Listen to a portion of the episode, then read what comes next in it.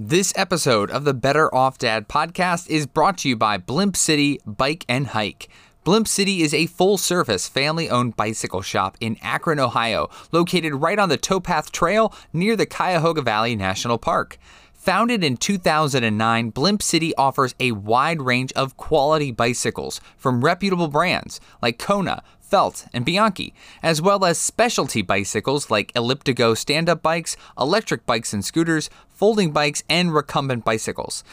The shop also carries cycling accessories and rental bikes. Blimp City prides itself on providing exceptional customer service. The shop's comprehensive repair services include fine tuning your bike to meet your comfort and recreation needs. Visit blimpcitybikeandhike.com. That's blimpcitybikeandhike.com to learn more and mention this ad in store to receive 20% off any accessory purchase. Not bad. Make Blimp City your headquarters for outdoor adventure. You're now listening to the Better Off Dad podcast with Tim DeWald and Matt Bixenstein. Hello, hello, hello, hello, loyal Bod Pod listeners, expecting parents in 2022, exhausted, mentally defeated current parents, family members, randoms, readers of Westlife, where we were re- recently featured in an article. Uh, However, you found us and somehow have not been turned off to the podcast, welcome back. Uh, I am Tim. I'm Matt. And welcome to the second pod of 2022 and the 12th episode of the Better Off Dad podcast. You know, they said we'd never last more than five, and boy, were they wrong? A lot of people expecting some kind of sophomore slump here for 2022, or perhaps a second, uh, second child syndrome with our second podcast of the year. But Matt, I tell you, we are coming in hot with some topics on keeping kids engaged in the cold weather. A lot of great stuff on this show. Yeah, Tim, I believe you forgot um, that special subset of current parents who are both exhausted and mentally defeated, yet also currently frigid cold. Yeah, that's that's a very niche audience. I did forget them. Yeah. It's a very niche one, but one that we are members of, I guess. Yeah, yeah. Um, but yeah, we're recording this on the third Wednesday of January. Um, I waltzed into the house a few minutes ago and was greeted by um, Mara, who not only is walking, but does this no look walking where she's not looking where she's going, which I, I was saying I've been walking for, you know, 38 years and I still don't.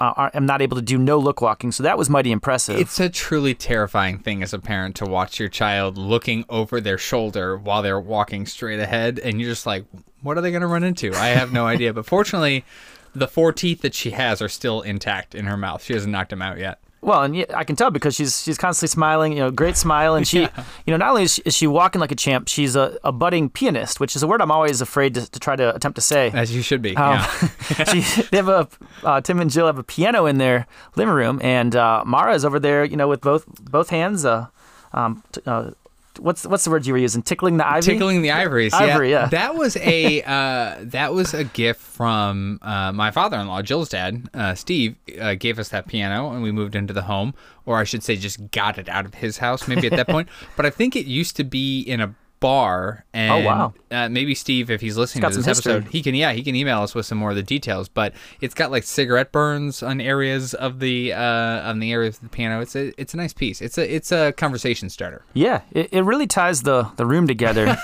um, Big Lebowski reference. Oh, And- I got it. I'm sure uh, that uh, many of you, um, if you're from the north, are, or I guess if you're from most of the country, really are still digging your way out of uh, Winter Storm Izzy. So we hope everyone is safe and warm, and that you've enjoyed some outdoor recreation, uh, winter recreation with kids or otherwise.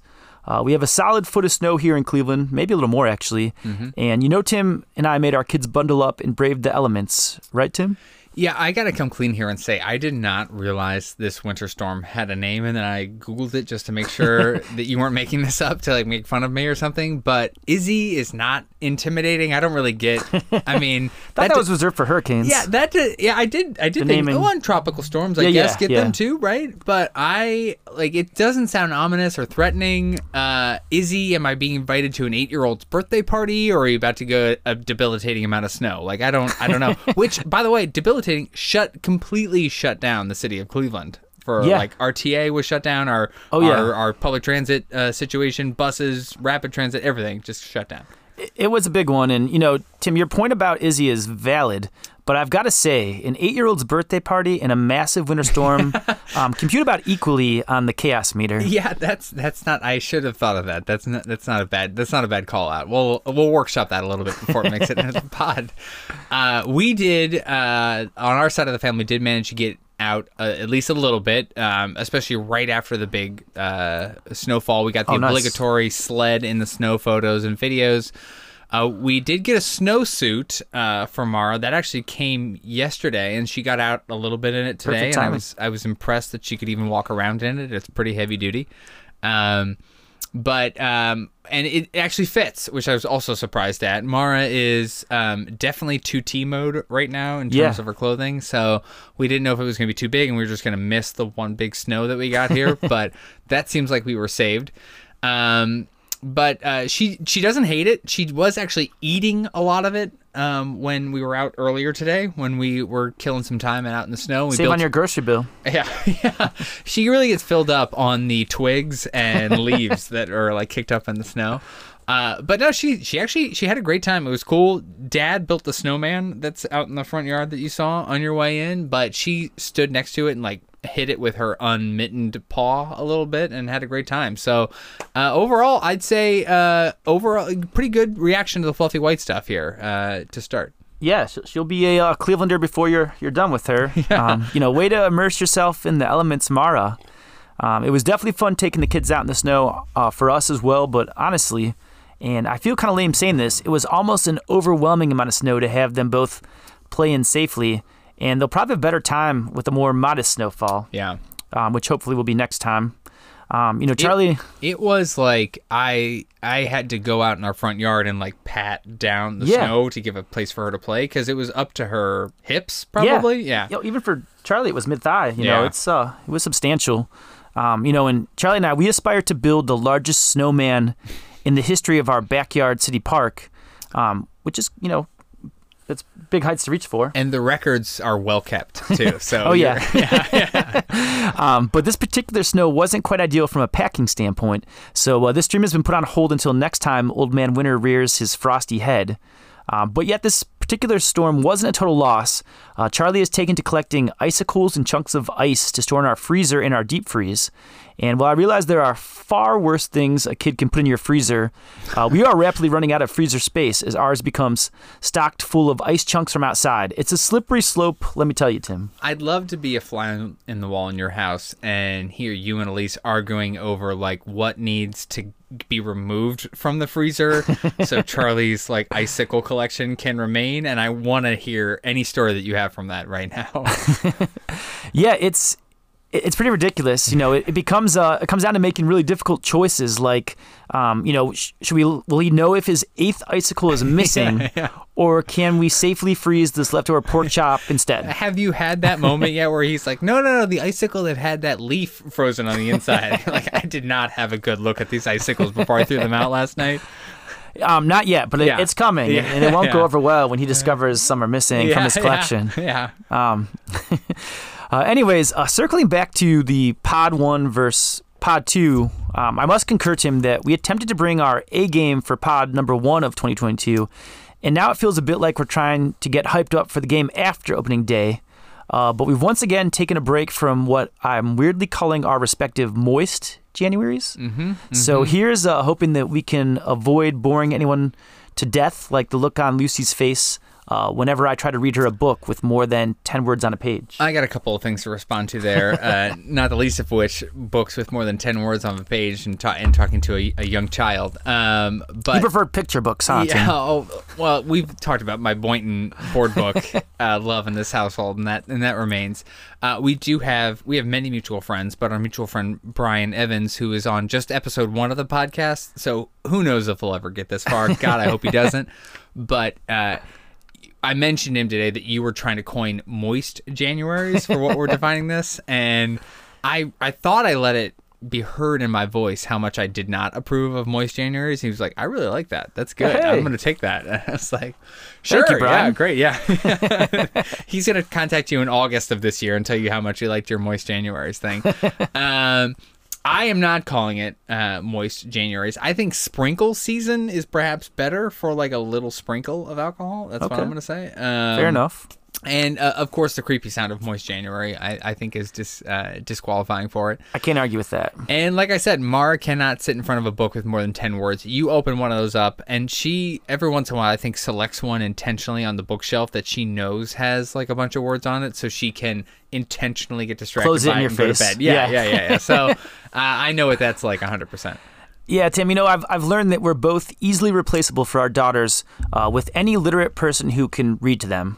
Um, so, yeah, we should be, you know, make sure we keep the attention span when we can. Um, speaking of Sandra Boynton, we did have uh, a couple readers uh, mention that uh, she is, in fact, alive and well. She actually um, is a golfer, of all things. Really? Yeah. Like a pro am kind of thing? Like, does she do like a charity thing with like Bill Murray or something? Or Um, I, I can't say that for sure, but she she is a full fledged golf en- enthusiast. that's awesome. Um, so yeah, she so and a potential guest for our podcast. I'm a full fledged Boynton bro. I'll tell you that right now, hundred percent. Uh, we would also be remiss before moving on if we did not mention that tonight's um, uh, Liquid Courage is brought to you by uh, Fat Head's Brewery so far and Masthead as well. That we split a, uh, a little bit of the hoppy headlines uh, from Masthead and uh, a good old. Uh, I had a good old uh, Headhunter IPA. And, and Matt, what are you drinking right now? I'm uh, you know, I, I'm, I'm trying to, to get out of the Chris, Christmas spirit here, but I've got Tim's last Holly Jolly Yeah. uh, Christmas ale here right now. It's it's delicious. Um, but yeah, um, you know, to keep the the pod number two theme going, um, pod two of 2022, that is. Two um, twenty two. Yeah. I was recently talking to Tim and Jill about how the second kid syndrome is absolutely real. Yes. And by that I mean the phenomenon where you follow every parenting rule to a T uh, for your first kid, and then throw caution to the wind somewhat when your second kid arrives. um, and you know, it's it's not that we love Lucy any less. It's simply that we're less paranoid and probably a little bit less patient too. You always know you're in trouble when you have to use the phrase. It's not that we love someone any less. Yeah. And then there's anything that you say after that, right? it's never going to end well when it, that comes out of your mouth. Yeah. Um, but, you know, I would, you know, just give you an example here, too. I would never have let Charlie attempt to climb on a piece of furniture on his own at such a young age um, when he's a new walker. But for Lucy, I'm like, all right, Lucy, uh, bold strategy you're undertaking. Let's see how it goes. All right, Cotton. Yeah. Um, and we resisted uh, giving Charlie sweets for dessert for quite a while when he was a, a you know a, a new toddler. But now Lucy will lose her mind if we have dessert at the table and deny her a nibble. So we pretty much cave to that almost every time. Yeah. You know, and in fact, rather than any special diet, she pretty much just eats whatever we're having for dinner. Um, so hopefully we can improve our nutrition a bit in this new year. Yeah, I think um, uh, we're experiencing a bit of that already. Just what it, can we call this like 15 month fatigue or something Yeah. for a parent that um, you're trying to watch over and make sure everything's perfect and do all those kinds of things. And now I know Jill was telling me for dinner tonight, Mara was giving us the more sign, you know, sign language for more. And we had exhausted our planned food supply. She she picked her up, took her to the refrigerator, and was just like, just let me know what you want. Whatever you want, you can have it. And I'll be damned if she didn't like point right at the shredded cheese and like give me that cheddar, right? And obviously we've been trying to like roll back the cheddar intake a little bit with her. You know, she's got she's got uh, some issues passing her poop occasionally, so we try to like keep the the the stool blocking mechanisms to a minimum. You can just dump out of the podcast right now if that's too much information because it's only going to get worse from here. I'm guessing Mara doesn't get the cause and effect there. Yeah, who does Yeah. really okay who does but uh so you get you, you know you just you gotta play fast and loose with the rules sometimes i, I totally get that um and so we'll see how we're doing we'll see how we're doing here we got the 15 month appointment um tomorrow actually Nice. uh, after the recording of this podcast we're we're heading out to do that um so we'll see how uh we'll see how we're doing but yeah whenever this girl sees cheese in the house the grocery whatever this kid emits a sound that is somewhere between a dog barking and a sonic boom it's totally terrifying You know, well, whether Swiss, cheddar, Colby Jack, Munster, you know, whatever the case may be, cheese is always going to be a crowd pleaser. Um, but, you know, I, I guess this notion of second kid syndrome is how I'm feeling about Pod 2. You know, perhaps I'm ready f- to let my guard down or my filter has been turned off altogether. Um, in any case, I at least we can edit out all the moronic things I say before this gets pu- published. I'm leaving all your Betty White jokes in this time, okay, for the record, and uh, you know that's that's part of the terms of your parole anyway. So I I, I have to just uh, leave everything terrible thing you say in your podcast. Well, I must have missed the hearing where my parole officer covered all that. Um, but um, so so even though it's only been two weeks, uh, plenty has happened since we last chatted. Uh, Tim and I met with up with our kids for a our first park play date in quite some time, and Lucy and Mara took turns making each other cry. um, we also realized that both our old ass homes earned Century Home status this year, so we've been uh, started discussing how we can jointly. Uh, Have you throw- taken any action on that in terms of like the plaque? Yeah. We actually did order a plaque. Okay, I need to get Yeah. But you did that like already in January. Yeah, You're on top of it. I need to. I need to talk to I'm a little bit nerding out o- over Yeah, this, yeah, yeah, but um, yeah. but yeah, we want to throw uh, Roaring Twenties themed hundredth birthday parties for our houses this summer. Um, you know, and then of course COVID, you know, hasn't changed a lot since we last spoke. The Omicron numbers are still way too high, and normal life feels like it's light years away. Yeah, I've got um, bathtub gin all ready to go for the the 1920s uh, Oh, nice. party that'll make us go blind. So so you can get excited for that. Um, and obviously, yes, super jazzed about the COVID situation over here. We'll talk about that a little bit later on the show. But um, I do think there's some hope, right? I did see some information about um, some of the areas where cases were spiking early on, New York, Boston, those kind of places finally going down. But look, we'll just have to see. We've we've been here before, Yeah. right? What Greek letters True coming at us next, we don't know. uh, but but for the time being, we've curtailed some of the more, uh, you know, personally, we have still curtailed some of the more unnecessary father daughter trips, grocery stores, that kind of stuff that uh, I've personally been taking uh, Mara to, where she could have a chance of getting ill, however remote or not to worry about that kind of situation Yeah. that is. We've And yet you can't isolate them all together. You know. no, you got to get them out. Yeah. Um, for your own sanity, as much as as as their kind of like developmental kind of things. So, Right. um, and yeah, the the park. Um, Lucy was was quickly able to catch that disease, uh, or Mar was quickly able to catch that disease from Lucy and and transmit it back tenfold. So she gave you some kind of weird variant uh, off of the crying disease there. Uh, you were just trying to seed a lifelong friendship between our two daughters, which I can appreciate that. And yeah, she once you set her down, it was just like crying from one baby, crying to the other baby. It was totally terrifying. Mara, I felt like was calmed down maybe towards the end of the visit, maybe like a half hour later, but uh, it it took her a little bit. She was shook. Yeah, it, it was a cry fest for sure. Um, you know, and it- it's gonna take a while to build their lifelong friendship. Um, there are no hug, hugs yet or anything. They've got time. They've Oh, yeah. got time.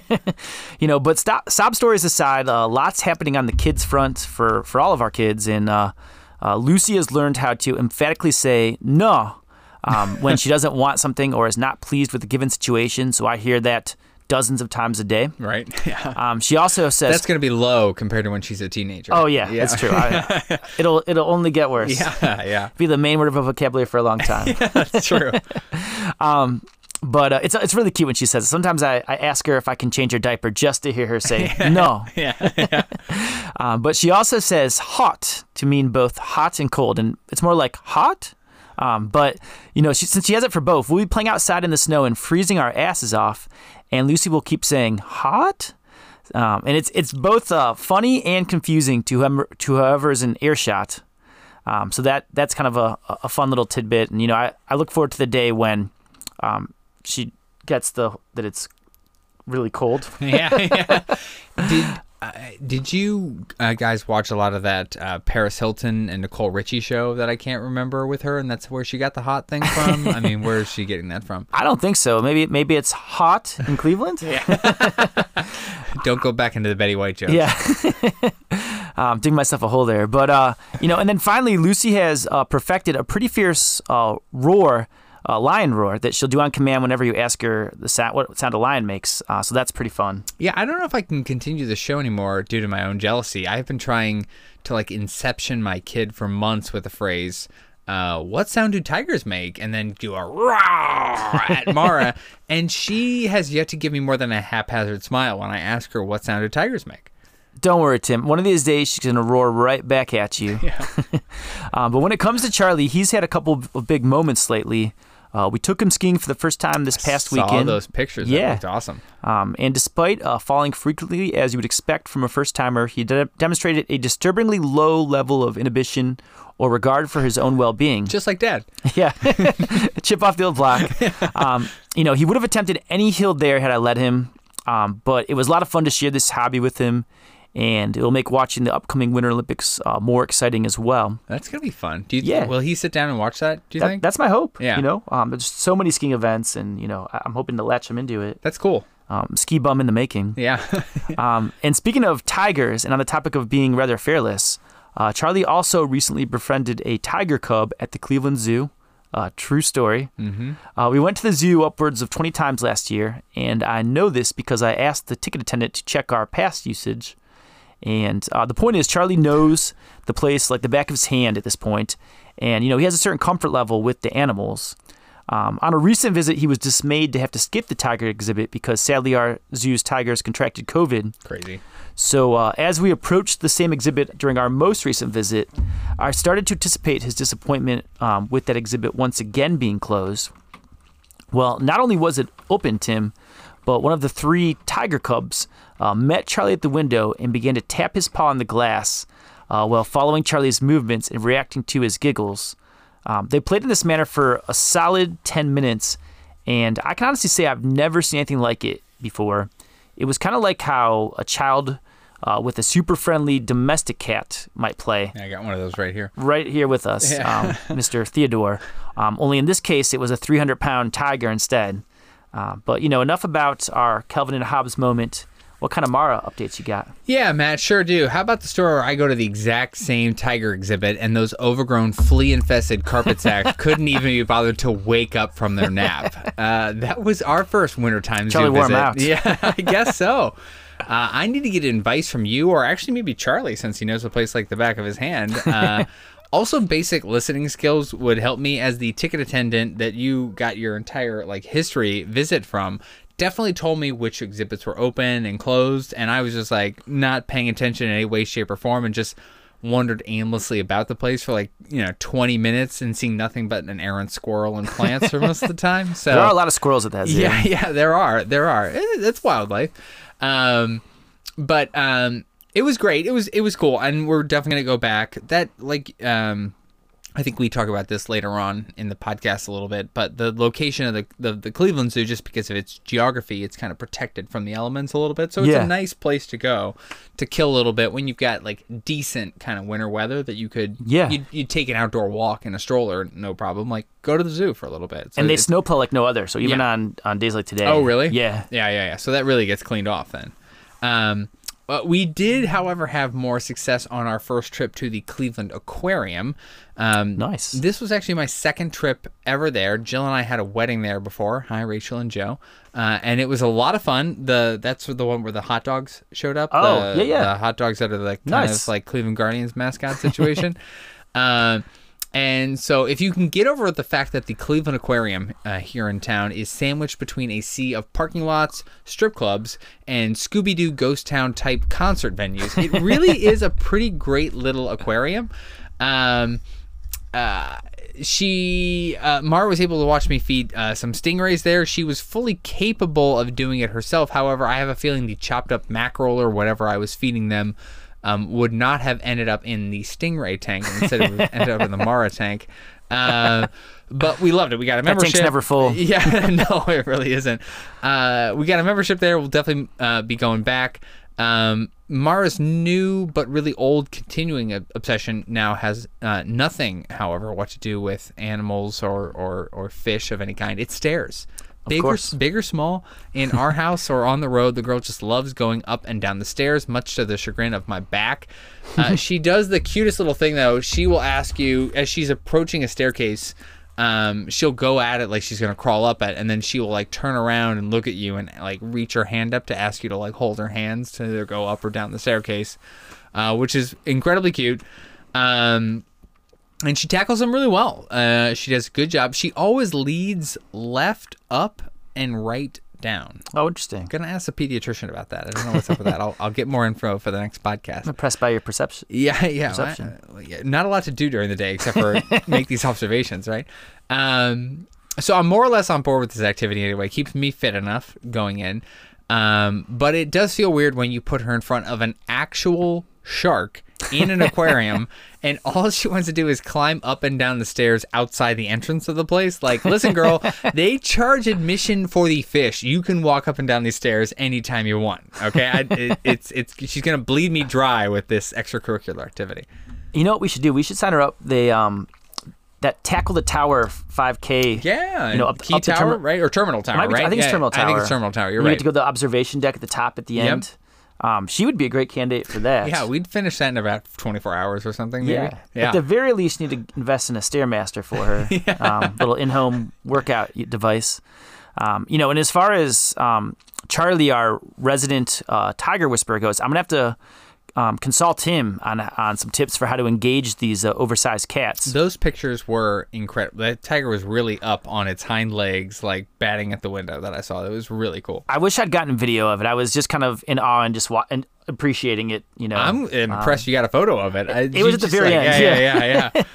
yeah. you know, as for the aquarium, I, I love hearing that, Tim. And you know, we've we're already pretty shark obsessed in my family, and we'll gladly meet you there sometime, uh, even if it means meeting some Mara demanded stare quota during the trip. You know, stingrays and stare delays for days, I guess, or something like that. That's a lot of alliteration, and that goes straight to my heart. I love that. And I like to tease Elise by saying for days when you know I'm really not hip enough to uh, say something like that. on fleek. I know that's not a real thing anymore, guys. I know that's not a, like people don't actually say that anymore, but I was just trying to be hip for a second. She also really loved putting the um, rope in her mouth at the end. You know, when there's like it acts like you're on a ship or something right at Oh, the end of yeah. that shark exhibit. Um, one of the workers She saw the shark teeth. Yeah, one of the, the, the employees there was noticeably horrified by the fact that she was putting the rope in her mouth. I was attempting to pull her away from it, but like things go in these kids' mouths. Like you can only be responsible for the reaction, not necessarily always getting them to avoid doing it, right? Yeah, it's, it's good practice for you know future tug of war or getting a loose tooth to, to come out, whatever the case may be. Tie it right to that front tooth and pull it out. There you go. Hey, let's take a look at a couple of headlines this week. There's lots of great news around the world. I'm just kidding. It's all terrible. Um, and let's move away from the dumpster fire train wreck that is COVID 19 and children and instead focus on something lighter. And that's the New York Times puts it in their headline this week. More kids are getting sick from cannabis edibles. How fun! what an exciting story to cover.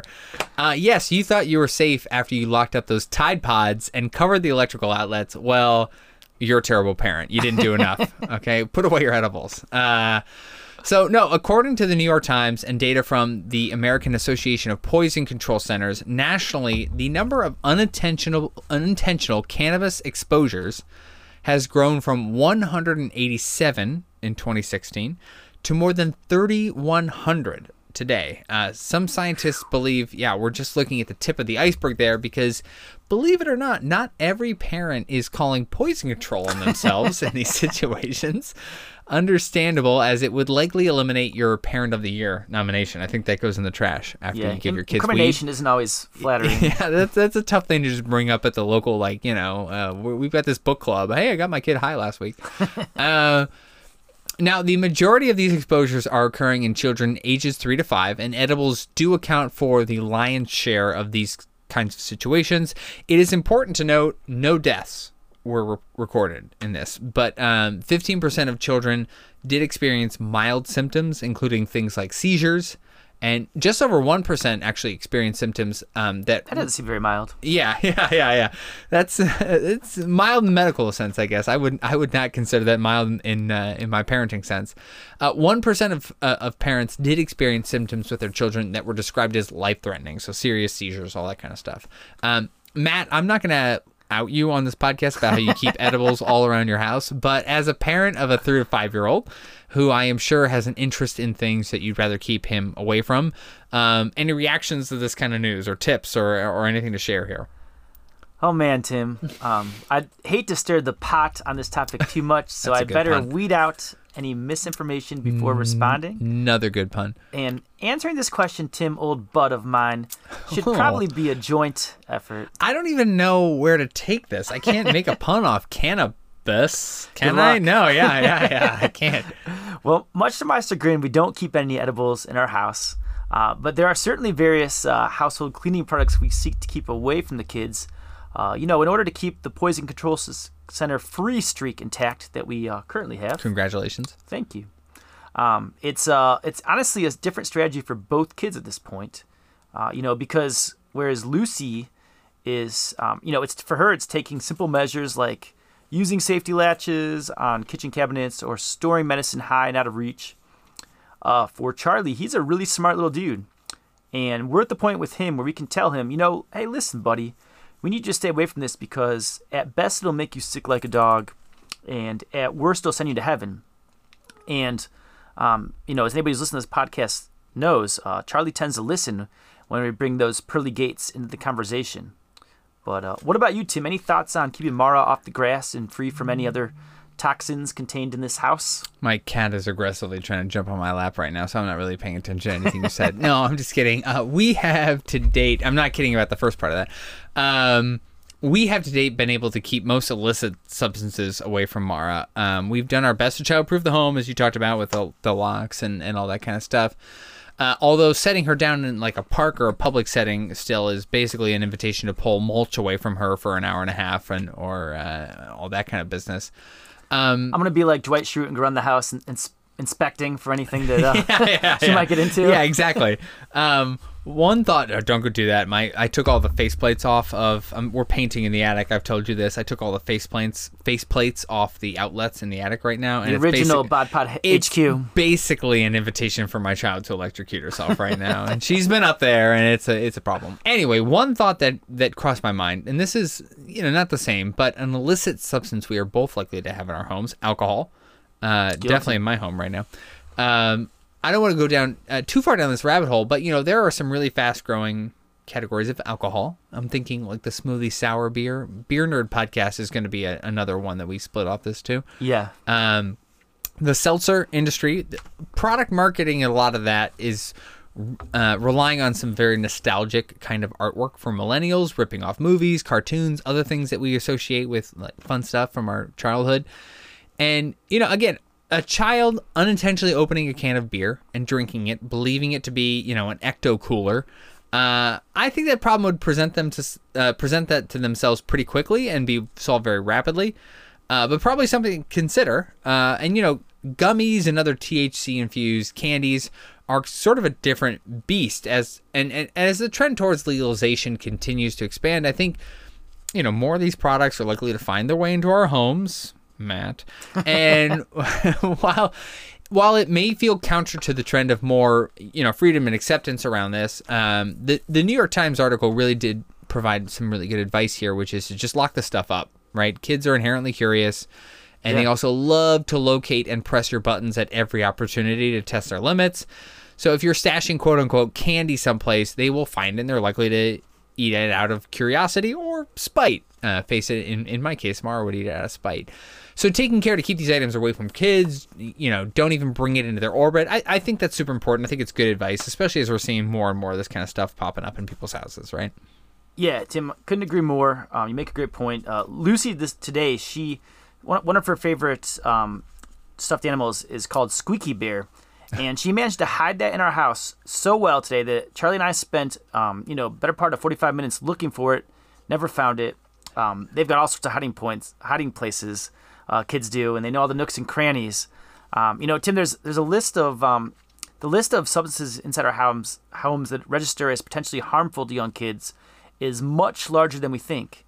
And you know, so Charlie, um, he, uh, you know, as as the wonderful son he is, he will get me a beer from my bar fridge on command. And I've been thinking about training him to open it before giving it to me, um, but perhaps I should hold off on that. I disagree. That's a cool party trick. You want to keep you want to keep that intact. Uh, the only other item to cover um, on our headlines is another quick update on COVID vaccinations for children. Back to the happy stories. Um, so we got some early news um, in January from uh, Moderna Therapeutics, who, along with Pfizer, are the two companies in the U.S. testing vaccines for children. Uh, as you all, I'm sure, know, currently there are no approved vaccines for children under the age of five.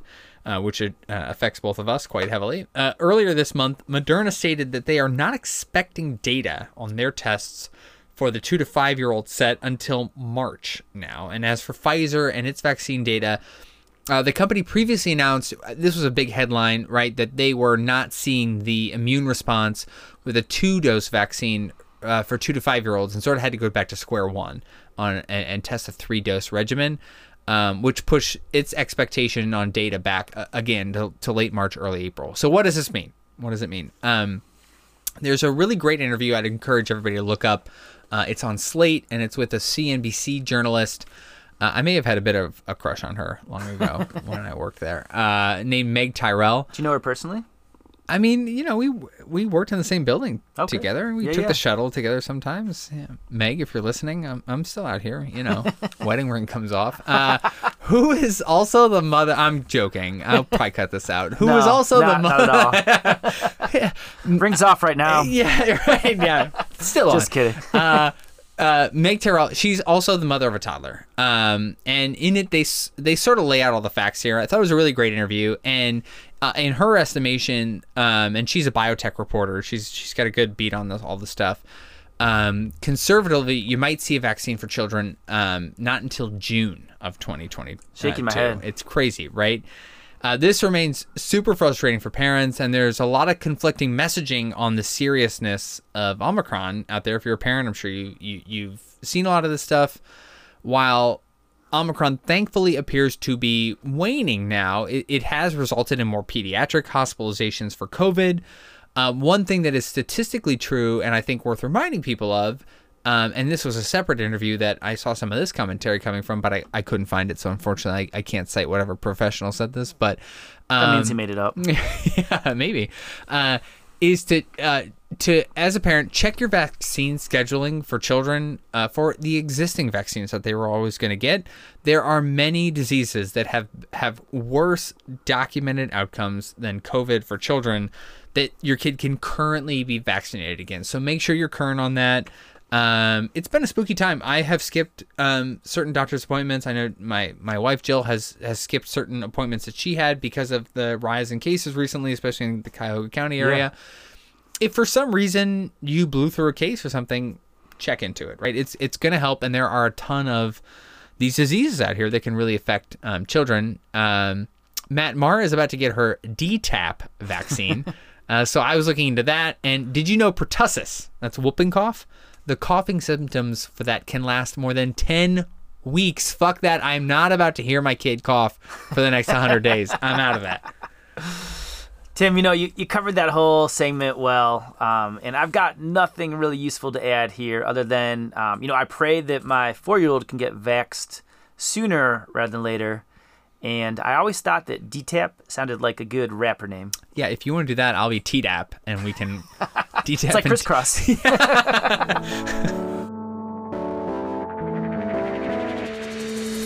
This episode of the Better Off Dad podcast is brought to you by Blimp City Bike and Hike.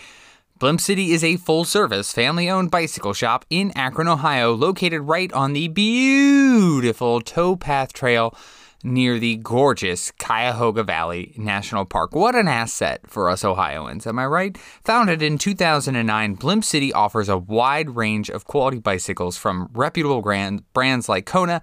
Felt, and Bianchi, as well as specialty bicycles from Elliptigo stand up bikes, electric bikes, which I've been looking at getting myself one of to haul Mara around in her trailer, uh, and scooters, as well as folding bikes and recumbent bicycles. The shop also carries cycling accessories and rental bikes. I'm going to be spending probably thousands of dollars in bicycle helmets as my daughter's head gets bigger. Blimp City prides itself on providing exceptional customer service. The shop's comprehensive repair services include fine tuning your bike to meet your comfort and recreation needs. Visit blimpcitybikeandhike.com. That's blimpcitybike, A and D, hike.com to learn more and mention this ad right here in store to receive 20% off any accessory purchase. Do it. Tell them the Bod Pod sent you. Make Blimp City your headquarters for outdoor adventure. Okay, main topic tonight really winter weather generally. And before we go into the way this impacts kids, which is you know basically the subject of our show and the whole reason it exists, let's briefly bitch about how poorly a job Cleveland did with clearing out from this storm. So again, to kind of recap, Taking off our Destination Cleveland hat here, what huh? the hell, guys? Come on. Hashtag this is Cleveland. Um, to, to recap, uh, the city of Cleveland, uh, kind of the whole northeast northeast Ohio, we get snow. Newsflash, right? Especially to the to the east of our you know city proper here in Cleveland. The so-called Uh, snow belt. a snow called so-called snow belt. That's hard to say. It's not because we've been drinking so much. the we get a lot of lake effect snow. You get moisture that comes off the lake gets dumped on the east side of uh, of our city because of geography or whatever. Um, weather forecast Topography. topography there it is so it's it's very expected that we're gonna get some get some snow right? We got this forecast that we had potentially what like 8 to 14 inches of snow coming you know izzy apparently was a thing. I didn't know that but it, it had a name and everything. Izzy's coming. Make sure you bought a gift for her you know whatever Izzy with it. yeah getting izzy with it. Um the city of cleveland at one point totally shut down.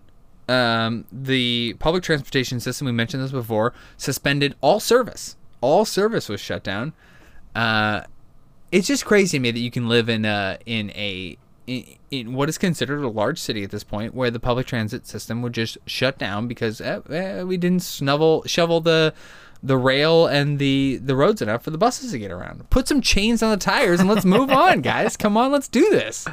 Yeah, I mean, who knows how much of that was because it all happened leading into a federal holiday. sure Um, 100% But you know, in, on the more even even more local net in the city of Lakewood that Tim and I are, are both very fond of, um, we have this problem where um, individual residents and businesses there's a city ordinance that they are responsible um, to uh, um, clear the sidewalks in, in abutting their, their businesses or their, their homes, um, all the people of Lakewood. And you know, inevitably, you'll have many, many people who don't abide by this, either from negligence or just um, not knowing the rule. lazy diligence yeah yeah yeah Yeah, so you know, no matter what happened, you know, Lakewood is a, a walking city. It's got and no buses for the Right, kids, which I think right, is an right. important thing to mention, kids right? like kids walk to school, off. Yeah, right? and you know, the sidewalks are so fundamentally crucial to the to the city and the way you know the way of life here. And so yeah, when, when you have people not not shoveling, and then the worst of all, Tim, is when you see somebody who has shoveled or or plowed their driveway but hasn't touched the sidewalk in front of their house. That's the the worst offender. Uh, if you saw the the post on the Bod Pod Instagram today, uh, I'm already plotting my revenge against people who do not in my neighborhood who do not shovel their sidewalks. Yeah. Um, and By revenge, you mean a, a slip in a lawsuit? yeah, yeah, I'm definitely gonna sue him. Although I, I looked into that, uh, well, I didn't look into that. I saw a related post. I didn't meaningfully look into it. I got someone gave me this information. No, uh, yeah, he's gonna make him pay. Um, this we can go down a rabbit hole here, but there is like the the law basic in Ohio at least. I don't know what it is around the country. The law basically is if you don't touch it, you can't get sued Oh, because it's on the other it's on whoever's coming through your house has a reasonable expectation that like yeah conditions are really bad. The street's going to be really bad. But if you plow and then you slip then i did a bad job and then you can sue them so we're basically disincentivizing shoveling. right. Yeah 100% What a mess. come on guys. What's going on here? Anyway winter doldrums and the fact that we're caught inside be damned uh, us with children uh, you got to get outside. You got to relieve boredom. You got to stay active during the snowy season um, or any kind of situation right? Maybe you're hey garrett down there in florida maybe you guys aren't getting snow if you're a listener down there in some warmer areas. There are still tons of reasons that you might get cooped up inside. Cooler temperatures whatever right? Um, it's cold and snowy all over. It's there's a reason to stay inside.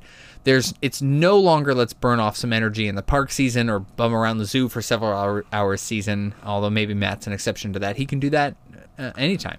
Yeah, Tim, to some, some extent I am. And, you know, and the, the boredom factor can be very real when you're home with young kids in the dead of winter and in a second COVID winter, no less. Uh, there are many nice kid oriented indoor establishments to consider, like the Children's Museum, Or libraries, the bar, local brewery, yeah, trampoline parks, and aquariums with staircases. Um, but let's assume you're currently uncomfortable with one or more of these options due to COVID and have limited uh, indoor options to get everyone out of the house. Uh, you know, here's my advice to relieve boredom and stay sane. Uh, the first thing is to get your boot outside. Uh, boot is how Charlie says butt. Woot. Um, and you know, sure, it's not exactly balmy out, and it, sure, it's true that you'll spend 30 minutes getting your kids bundled up to enjoy 15 minutes of fun in the snow. Um, but these are not excuses to hibernate your children all winter long. You know, remember, it's probably five degrees in Minnesota right now, so it really isn't that bad here in Cleveland. And besides, it typically takes at least a half an hour for frostbite to set in. you know, we try to get outside uh, for at least a few minutes uh, uh, every day um, where it's over 20 degrees and it's dry and it's not overly windy in my house. Um, a few tips for taking your kids outside during winter. Uh, first one, uh, go outside after lunchtime because uh, food raises your uh, body temperatures a tad, or at least makes you think they've been raised. Oh yeah.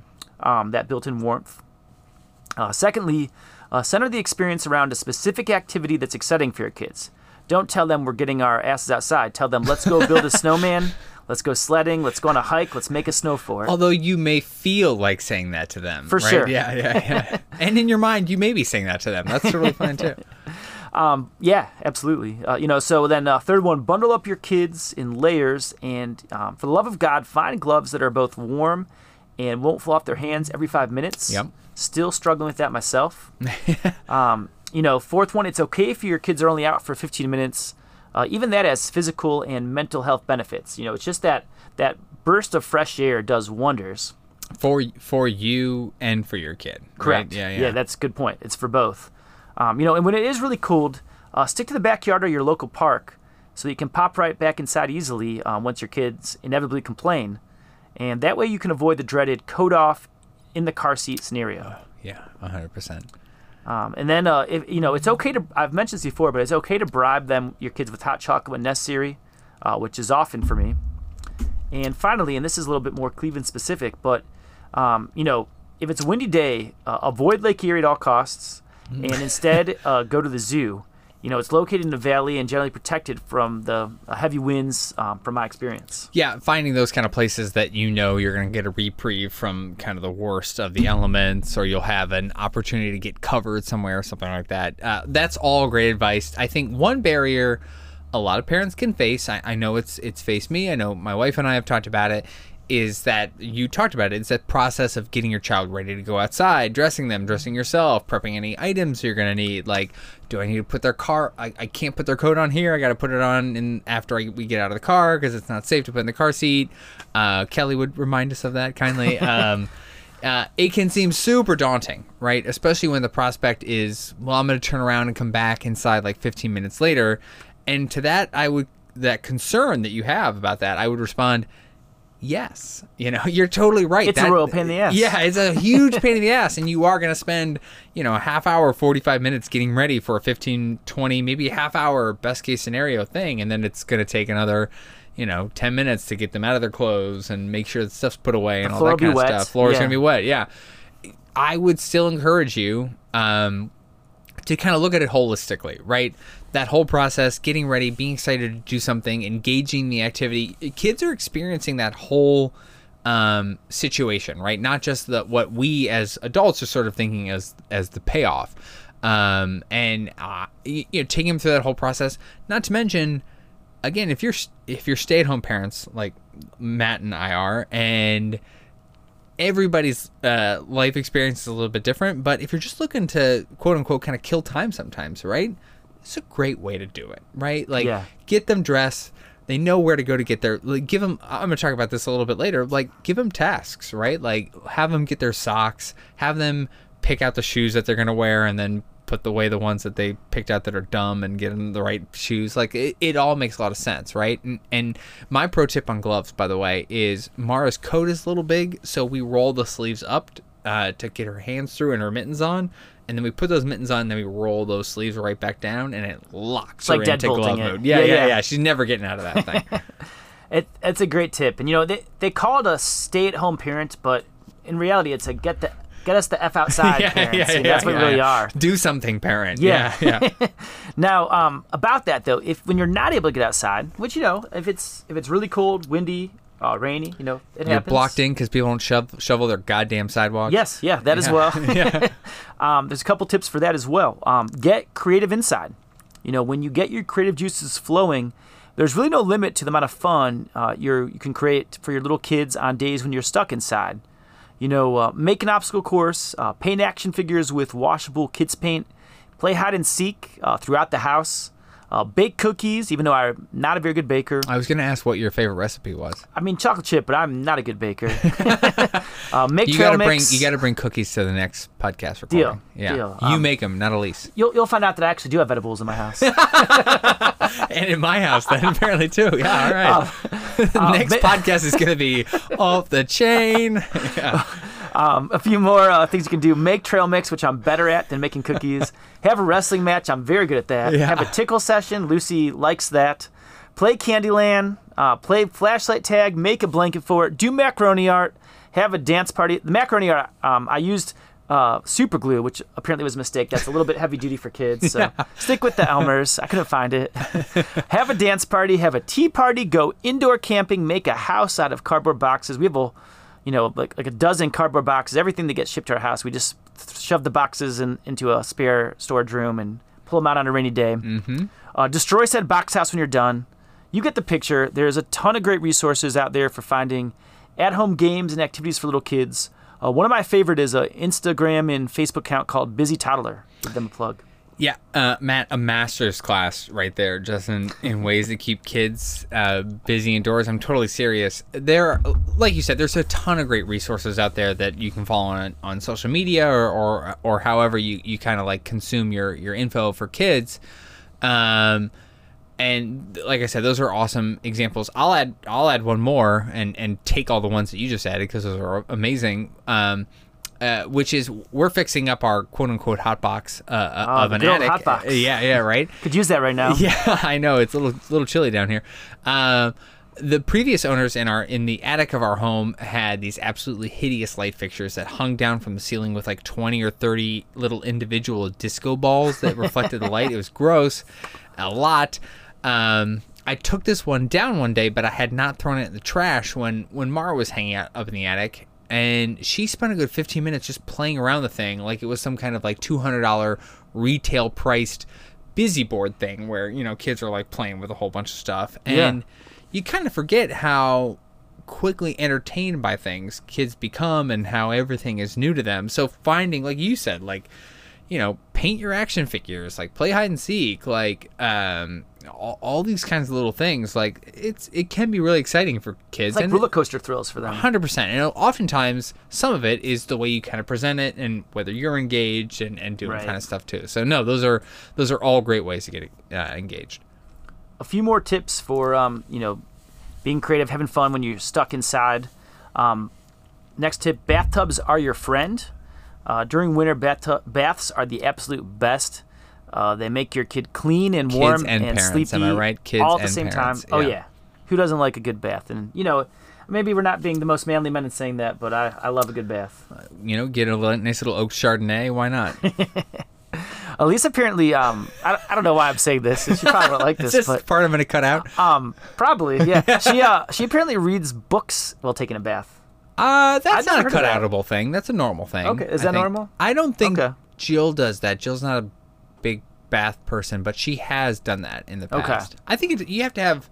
Maybe you guys have like some kind of baller bathroom I've never seen in your house. Right now, you've only ever let me into the basement one. uh, but and that one is barely. You couldn't fit a barely bathtub. usable. yeah, yeah, I couldn't fit a bathtub in there if you wanted to. Yeah. But that's like an. I, I want to get in there with candles. I would. I'd read a book in a Yeah. bathtub. I think. Guess that's not so bad. I mean, it sounds comfy, I, I suppose. Good on you, Elise.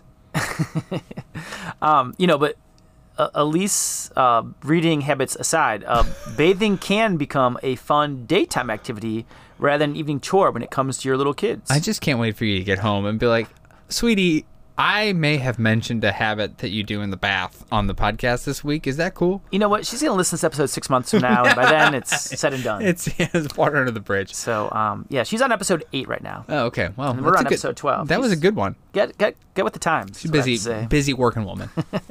Um, you know, but hey, we, we like bubble baths and color baths and Lego baths and beach toy baths, and Mm-hmm. we've been meaning to take uh, to try out a popsicle bath, which the aforementioned Busy Toddler site claims is a big thrill for kids. So enjoy those winter baths. Just make sure to lather your kids with moisturizer afterwards, and you'll notice there, Tim, that I once again used moist. I did, and I'm not accepting it.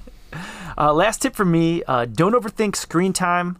Uh, we're not here to tell you how much or how little screen time you should allow your kids, But when Winter Storm Izzy is Huh? bringing the northern world to a halt these uh, these last few days, as it's done here in Cleveland, it's okay for you to let your kids watch that ec- extra episode of Daniel Tiger's Neighborhood, or get that special afternoon viewing of Toy Story or Cars, which happen to be two of Charlie's favorite movies.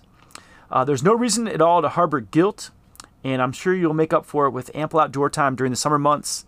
You know, hell, we'll work on finding something you and your kids can both enjoy watching. Uh, for us, that's currently Shaun the Sheep on Netflix. Mara is still a little young for all this kind of stuff, and we're very excited for it. Jill's like dream is to just like sit and watch movies with Mara all day. So uh, Yeah. kudos and and uh, plus one to the screen time, uh, and not guilting yourself for the situation.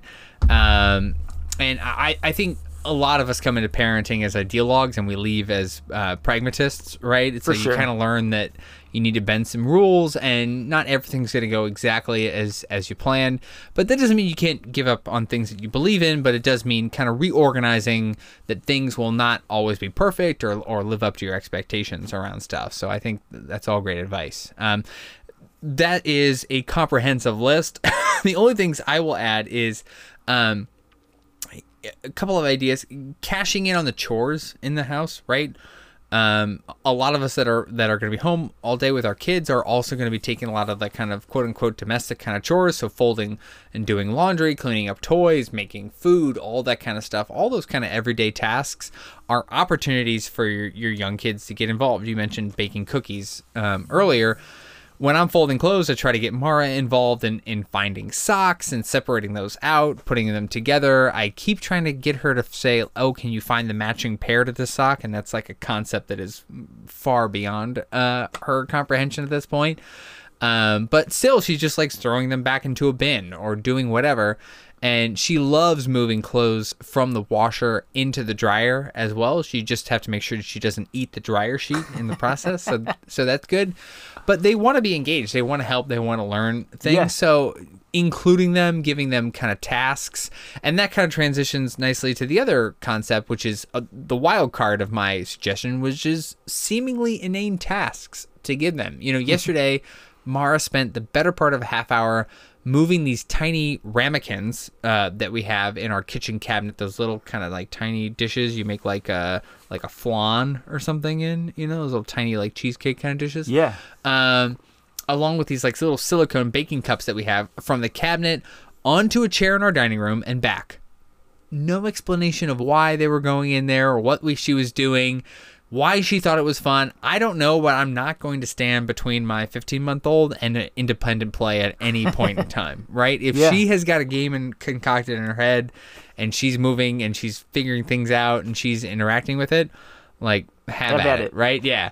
Um, that's alchemy, baby. Like go into that black box and like whatever comes out on the other side, we'll take it. Um, Maybe she's a genius. yeah, she's my my mother-in-law would say she's a genius is kind of how she would put it. So that that makes sense. Um, and this also extends to giving your kids bizarre tasks, right? Like dropping items off with the cat or saying, "Mara, can you put this toy back on the shelf?" Um, you know, my daughter and I think most kids love that idea of being able to put together those kinds of things, and you're also helping them with finding kind of context clues and sentences and learning new words then right because they're sort of starting to piece things together um, and anytime you can get that done you know i'll take advantage of every kind of minute of that daddy's got a dishwasher to fill right I hear you, Tim. You know, it's you got to take advantage of this allowance-free labor while you can. And um, you know, with it, as far as dishwashing goes, uh, one of my pet peeves is dirty kitchens. So, um, yeah, you know, every day after lunch, it's all right, kids. You guys go play. I'll, I'll lay out some toys. I'll give some ideas, and it's all right. I'm dishwashing until the, the kitchen's to my liking. you've uh, passed through our kitchen numerous times during the recording of this podcast how are we doing I feel like you guys are are way ahead of the game here. Uh, keep up the good work. thank you All right, uh, we're back with What's New, Kiddo, and today I want to talk about pearly whites. It goes without saying thanks that man i have been using a whitening agent on my teeth crestfully clean, I believe they say. yeah thank you so much And Crest, if you want to be a sponsor, uh, i'm glad you said it yeah, yeah, yeah. Um, but yeah, it goes without saying that I'm not a big fan of, of going to the dentist, and um, we'd of course like to instill strong oral hygiene habits in our kids from the start. Uh, Lucy has about 10 teeth now, and we've started using a training toothbrush with her. I'm not gonna let you just go through this so fast. She has ten teeth. She has molars, which Yeah. blows. Mara has four teeth, and it is just like top and bottom. And uh, Lucy was laughing last time we had the play date, and I was like, "Are those fucking molars in your kid's mouth right now?" You better hope they don't get into a biting competition. Like she could take my arm off of those things. They they're huge. She can eat an apple right off the core. Yeah, I'm not. Yeah. She could take the core down too. I think. Um, but yeah, for her training toothbrush, she's willing to brush her teeth with it, but she sure as hell isn't yet interested in letting us help. So uh, that's definitely a uh, work in progress there. But as for Charlie, uh, we recently had a breakthrough uh, that's transitioned him from disinterested in brushing properly to uh, enthusiastic about scrubbing those molars. Um, thanks to a gift from his beloved aunt, Charlie now uses an electric toothbrush and a mobile app uh, whereby he brushes his teeth in tandem with a furry monster named Sparkly while receiving coaching on brushing techniques. Uh, it's been a true game changer. Is the coaching in like monster voice or Um, I don't think so. I think there's a narrator. okay? I wish it were. It's not like oh, get those incisors. Yeah. okay. Well, the, I think the monster adds his own commentary, but the narrator is, is a, Oh, more of a okay, regular. okay, they're talking about who Sparkly, knows? yeah. I hope so. I'm gonna get that app right now. it's been a true game changer um, for Charlie in that he will now brush his teeth for a full two minutes uh, while staring at one of our phones so that he can mimic Sparkly in reaching every tooth and crevice, collect rewards, and earn gifts to feed Sparkly. Gamification. Geez, does he earn cryptocurrency while he's brushing his teeth? It's basically as valuable because I mean, let's be honest, you're you're feeding a a uh, you know a virtual fake monster. yeah, you know? yeah, that's true. Um, but um, he now he now legit looks forward to brushing, and it's uh, another reminder that it doesn't take much to impress little kids. Uh, if you're interested, this app is from Philips Sonicare. Um, and one last tidbit: in reading up on this app, I discovered a news article about how a few years ago, um, kids were becoming so engaged in brushing with Sparkly that it was interfering with bedtime. So Philips had to change the app such that Sparkly now gets tired and collapses when kids are done brushing, uh, thus encouraging children to put down their brush and get some rest themselves. Were they just brushing themselves raw, basically, or something? Like Apparently, what was going yeah. on? That's amazing. It doesn't sound possible, but o- over brushing apparently is a thing. uh, as a guy who recently got a Philips Sonicare as a gift for for Christmas, uh, I guess an app would help me too. But man, my teeth have never. Do you have an electric toothbrush? I do.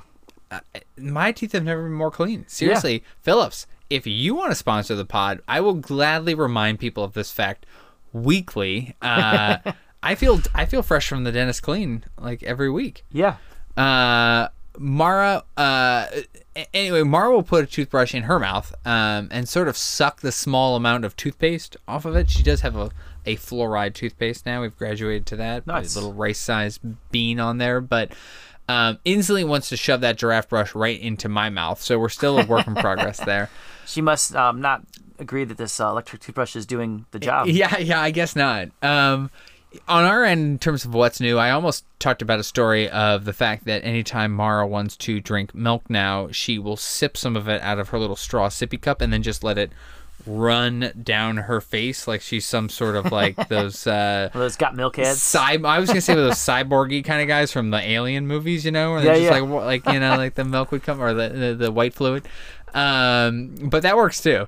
Um, she is definitely doing that, and that's super frustrating. But on a lighter note and a more lovely note to end the show, um, Mara has really gotten interest uh, recently in showing more affection, which has been amazing. Uh, she will now give hugs uh, nearly on command. Matt, you saw some hugs last night. She Yeah. was uh, tonight. She was going to bed, and uh, an occasional kiss too. Our poor cat Theodore, who's been mentioned a couple times this episode, uh, is typically the target for these errant kisses that she'll give, and uh, at times they can be quite aggressive. Uh, but he takes it all in stride. We got to see some uh, family for my stepmother's birthday recently. And when it was time to leave, she made her way around the room, giving out hugs. Just that it's like, oh, give uh, Grandpa a hug, give Grandma a hug, you know. That's how you melt hearts. Oh my god, it was it's such a weapon. Um, and uh, it was about the cutest thing in the world. Except she did not give a hug to uh, my brother, Uncle Chris, who uh, some may remember has provided the Bod Pod with some of its most epic swag. One of them is, is hanging above uh, our monitor right now. It's like little like wood carved thing, and the shirt uh, that you are wearing, in fact, right now. Oh, man. Um, so I'm sorry, Chris. Uh, you just didn't make the cut, and um try again next year. You know. But he didn't like the the wine you made, right? The mold, yeah, the mold mold, wine, wine. yeah. Yeah. he wasn't a fan of that. So Mara must take notice. payback's a bitch, or in this case, a 15 month old. Uh, all right, well that that does it for the the podcast this week. Any last words or anything that you want to add before we sign off? You know, it's it's been another marathon, and thank you to anybody who's um, listened to the the very end. We probably need to add something here, Tim, to identify people who listened this far. Like a little like quiz, Yeah. kind of thing that we can Yeah. we can do as a wrap up. Any uh, any thoughts? Um, you know, Matt, what is your favorite children's book to read? Oh man, it's actually a. Uh, this is so random, but it's a book called A Trillion Trees, and it's Oh. it's about a um, a girl, a young girl who calls a nur- uh, nursery, and tries to order um, a trillium please, which is a type of plant, and she says please because she's polite, and the guy on the other end hears a trillion trees, and says, "Well, we'll order the first first a thousand right away, and we'll see if we can make a trillion happen." and this little girl's family um, goes around the entire city planting trees, and there's all these rhymes about different types of trees, and they're planting them in their yard, and they're pl- they're planting hundred in the city park and hundred on the the side of the street, and after a while their car breaks down, but they're still going around planting trees, and This has Um, got to be a favorite in your household. it's it's legit my favorite children's book, and Charlie's a big fan too. But if you get a chance, uh, check out um, A Trillion Trees. And um, side note, uh, there are apparently three trillion trees in the world right now. Um, Wow. Which sounds impressive, but the world's a big place, so uh, if you can, uh, please plant more trees. What a great message! Can't end any better than that. A little bit of tidbit on uh, on Matt's life, and that's a good that's a good trivia point. We'll put that on Instagram or something. You I'm, know. I'm a tree hugger. Yeah, we, can, we can add that. And all right, so without further ado, uh, thank you guys so much for listening to the Bod Pod, and try not to screw your kids up too bad.